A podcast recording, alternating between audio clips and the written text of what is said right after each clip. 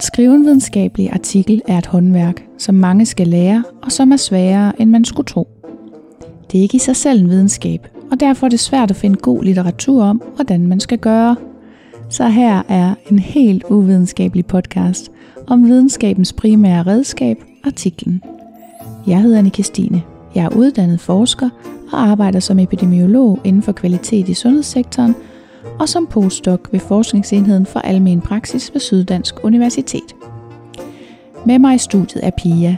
Hun er postdoc ved Radiologisk Afdeling på Odense Universitetshospital, og Nina, som er medicinstuderende og i gang med sit speciale for Radiologisk Afdeling, også på OH.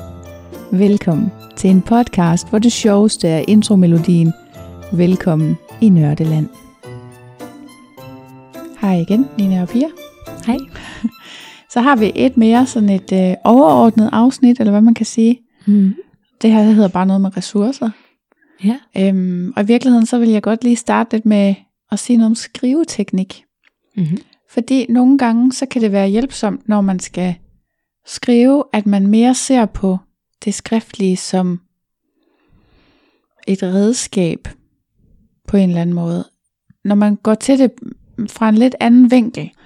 Så i stedet for hele tiden at tænke over, hvad skal jeg sige med denne her sætning, så, så prøver man at se helt anderledes på det, man skriver. For eksempel, så er der sådan nogle tricks med, at hvis man skifter mellem lange og korte sætninger, så skaber det en god dynamik. Mm-hmm. Så simpelthen sidde og kigge sin tekst igennem for, hvordan, hvordan er sætningerne? Er det ene lange sætninger, eller er der i det hele taget nogen, der er for lange? Er der, no- er der mange korte lige efter hinanden, så det bliver helt staccato, eller, eller hvordan er det? Øhm, så bruger jeg også selv rigtig meget øh, sådan nogle arbejdsoverskrifter. Faktisk så alt, hvad, alle de her afsnit, vi har lavet, dem, det er egentlig mine arbejdsoverskrifter, Ja. når jeg skriver en artikel, som man kan fylde ud. Det har vi også snakket om i manuscript mapping, ikke? At, Mm. at det der med at have sådan en slags øh, indholdsfortegnelse nærmest og fylde ind i, øh, det er hjælpsomt. Og gerne masser af overskrifter, så kan man altid fjerne dem, inden at man afleverer. Og så ved jeg ikke, om jeg har sagt det her før, men hver gang man påstår, at noget er på en eller anden måde, det her er den mest forfærdelige sygdom af alle, så skal der være mindst en reference til at underbygge det. Og det synes jeg er en god tommelfingerregel. Når jeg læser, så er der så meget litteratur, der ikke gør det. Men øh, jeg synes, mm. Det er en rigtig god tommelfingerregel. Og jeg skriver faktisk selv en lille note. Altså jeg bruger kommentarfunktionen i Word til at skrive, her mangler en reference. Mm. Jeg har også lige set en artikel fra nogle kollegaer, som egentlig var super god, men hvor de har opdelt, de har opdelt øh, populationen i, i kategorier efter forbrug af sundhedsydelser. Det var en fin nok opdeling. Men de beskriver ingen sted, hvordan de har valgt deres kategorier. Nej. Så når det er nogle, sådan nogle lidt selvopfundne kategorier, så vil jeg altid synes, det var smart, at man enten siger, jamen nogle andre har brugt de her samme kategorier, eller man siger, de er gode teoretisk set, fordi sådan og sådan. Altså så man simpelthen forholder sig lidt til, hvad man har gjort. Mm. Øhm, ja. Så skal man skrive i datid, undtagen hvis man har et eller andet faktum. Så noget helt faktuelt. Det er sådan, at uh, hjælp mig lige. Lungeultralyd er en af de farligste cancerformer. Eller lungekræft, som vi undersøger, Ja. som Nina undersøger. Det er et faktum, og derfor behøver det ikke at være i datid. Men ellers så holder man sig altså bare i datid mm. i hele artiklen. Og så er der øh, det, når man skriver på engelsk. Noget, der har hjulpet mig rigtig meget, det er at bruge swamped-metoden. Kender du den, Pia? Nej. Det handler om, at når man skriver på engelsk, så er sætningskonstruktionen sådan, at man starter med subjektet, så kommer verbet med, så kommer objektet, og manner, altså måden det sker på, place og så time. Og derfor S-V-O-M-P-T. Og der findes faktisk en rigtig sjov lille YouTube-video om, øh, hvordan man konstruerer sine sætninger på engelsk, og Mm. øh, hvor galt det kan gå, hvis man gør forkert. Mm. Og den tager Ja. tre minutter, og jeg synes faktisk, det er alle tiders øh, overspringshandling. Mm. Fordi man bliver lidt klogere imens. Ikke? Ja.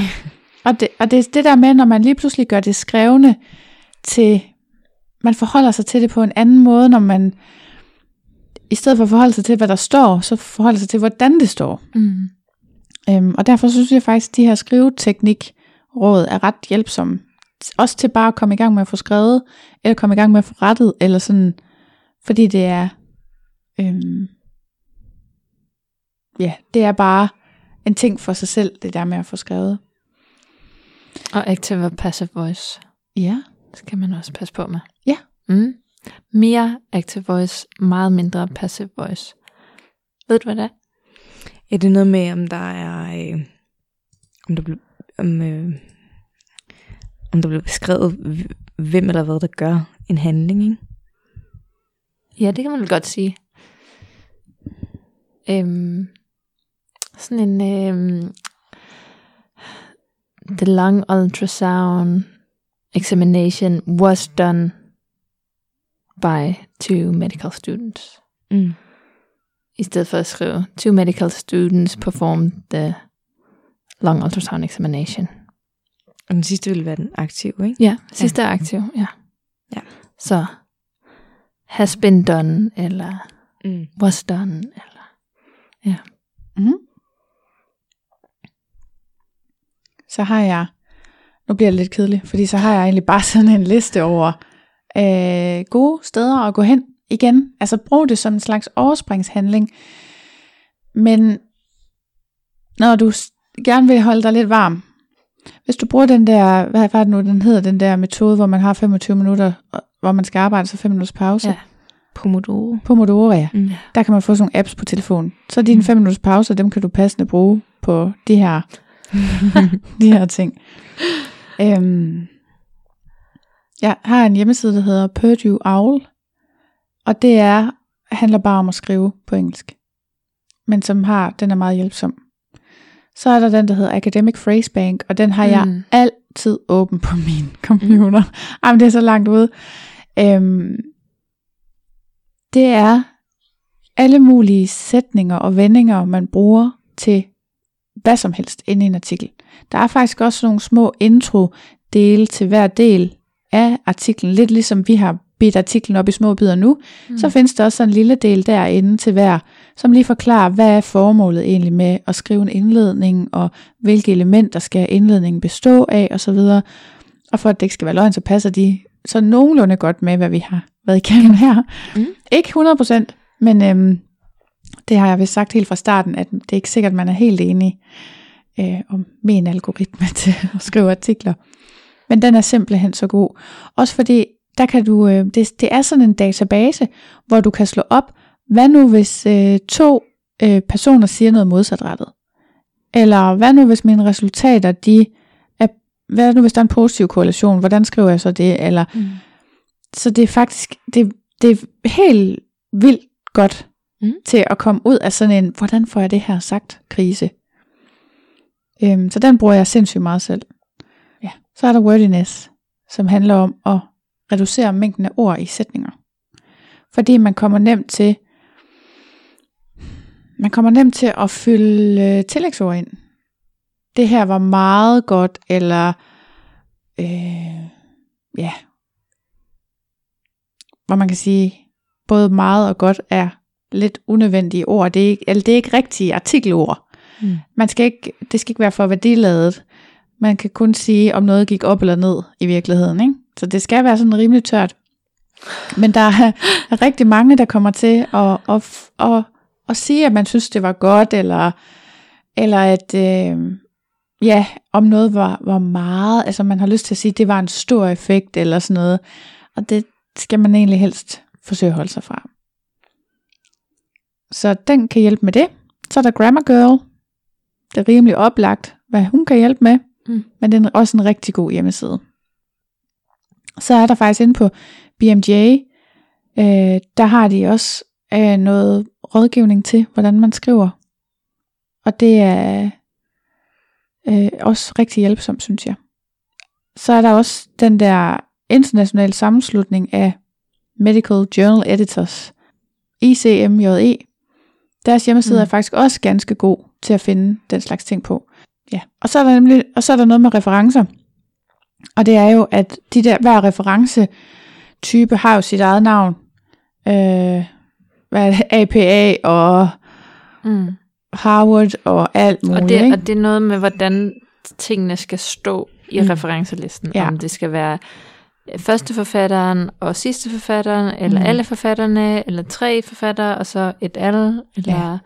Lige Ja. præcis. Øhm, og det har vi faktisk talt om før, at de har tit deres egen lille sådan bip-fil, eller tekstfils ting, man kan downloade til EndNote, som retter det. Men hvis man nu kommer ud for en situation, hvor man skal kunne gøre det selv, så, så har jeg også et link til det. Og ellers så skal man bare gå ind på, det er en underside, tror jeg, til ICMJE, ja. det her med, hvordan man, man gør det. Ja, Har, har I nogen, der sådan florerer blandt studerende med sådan, den her side er mega god til lige præcis det her omkring artikelskrivning? Ikke hvad jeg ved af, nej. Det skal I da have.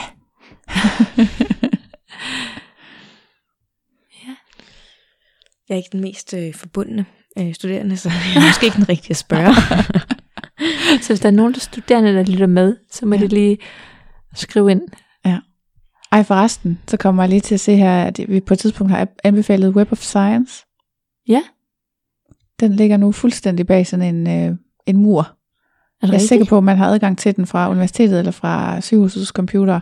Ja. Men hvis man sidder hjemmefra, så skal man på VPN eller noget, for at man kan komme ind på det. Ja, det er jeg faktisk lidt ked af. Fordi Nå. jeg vil egentlig helst anbefale kun ting, man kan tilgå. Ja. Jeg synes også, vi har fået at vide, at Web of Science ikke er sådan det bedste sted for os, altså for medicin Mm. relevant, fordi det er så bredt Det er måske videnskabeligt. rigtigt nok. Mm. Ja. At så har du Og Medline og Embase, og du har noget, der er mere sådan Ja. specifikt. Mm. Men det, det kan, det er, at det kan hjælpe dig til at finde originalkilden til noget bestemt. Mm. Altså nogle gange, så skal man altså mange led tilbage. Du ved godt, hvis, hvis du bruger en reference til at øh, sige et eller andet, så er det ikke godt nok, at du at nogle andre har brugt den reference til at sige noget. Altså du skal ligesom selv lige tjekke, Mm. Om den reference så original. faktisk er originalkilden, og det har jeg så prøvet alt for mange gange, at det er det ikke. Mm. Så inden du sidder og gør det 10 gange, så kan du øh, tjekke det inde i Web of Science og se om, om alt muligt, om der er en bestemt artikel, som alt refererer tilbage til. Men ja, det kan du så kun stå adgang. Så. Mm. Ja, men det var faktisk, hvad jeg havde at sige om ressourcer. Og ellers så synes jeg jo, at man skal høre en god podcast. Og der er faktisk også den anden, den der forskerskolen. Ja. Den synes jeg faktisk er god. Mm. De siger ikke så meget om, nødvendigvis om det med at skrive artikler. Det har de kun et eller to afsnit om. Ja. Men de har øhm, rigtig mange afsnit om alt det rundt om. Med at fi- hvordan finder man en vejleder, hvordan finder man et projekt. Øh, alt sådan noget. Jeg synes faktisk, den er rigtig god. Og jeg synes også, deres afsnit om at skrive artikler er super godt. Så Mm. dem tør jeg i hvert fald godt anbefale. ja, men øh, så lad os sige tak for nu. Jeg håber, du har nydt denne lille bid af artikelskrivningens kage. Hvis du vil bidrage til podcasten, se hvad der sker bag om mikrofonerne, eller deltage i et fællesskab for nørder om artikelskrivningens fine kunst, kan du følge med på Instagram på profilen publipro.dk. Jeg har også en hjemmeside, den hedder også publipro.dk, og ellers kan du finde mig på LinkedIn eller andre sociale medier under Anne-Kristine Dyrvig. Tak for nu. Vi ses i Nørdeland.